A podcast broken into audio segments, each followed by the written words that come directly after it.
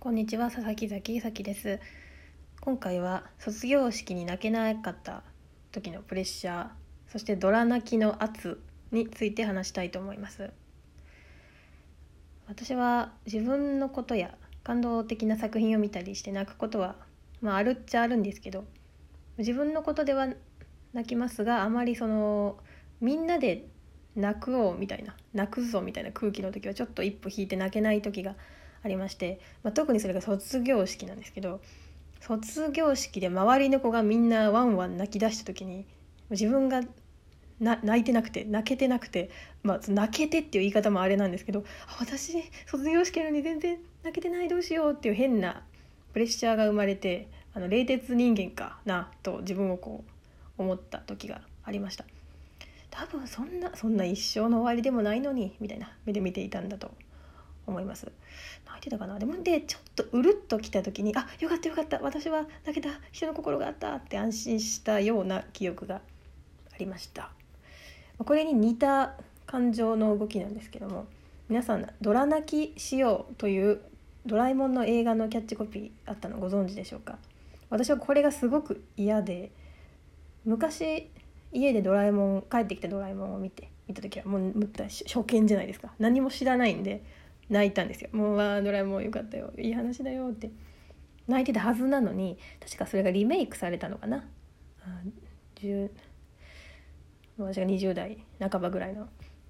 頃なんですがみんなでドラ泣きしようみたいな。こうもうなお前ら泣けよっていうあの運営の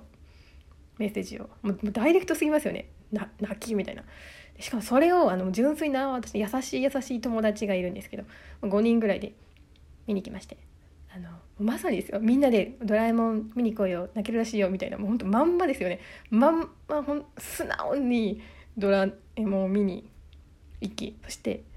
そその子も泣いてたんですよ。ドラ泣きを素直に「ああよかったね」って言ってなっててもうめ聖母かなと思って。めちゃくちゃその優しいんですけど私もうドラ泣きしようなんて言われ絶対泣くかとか思いながら見てて確かにストーリーはもう感動的というか、まあ、知ってる知ってますけどね。はいああなるでしょと思いながら見て。あれどうななお前ら泣けよって言われると意地でも泣くかって戦っちゃいますよね。ということがあると思います。あと細かいんですけどあのネットフィリックス選ぶ時とかのカテゴリーであの泣けるってあるじゃないですか。そのなんかキャンあのキャンくらいみたいなあのちょっとそれがいつも引っかかるんですよね。その泣きたい時は自分で泣くはどっちかというとあの心動かされるとかあの感動的とかだと素直に見るんですけど何でしょうね。なんか例えば絶対笑えるあの間違いなしお笑いライブとかも言ったらもう絶対笑うもんかとか思っちゃいますね。そんなことないのかな。なんか多分あの支持された感情って本当の気持ちじゃないと思っちゃうのかもしれませんね。そんなあの卒業式投げなかったプレッシャーとあのドラ泣きの圧の話でした。すごい早口になっちゃいましたが以上です。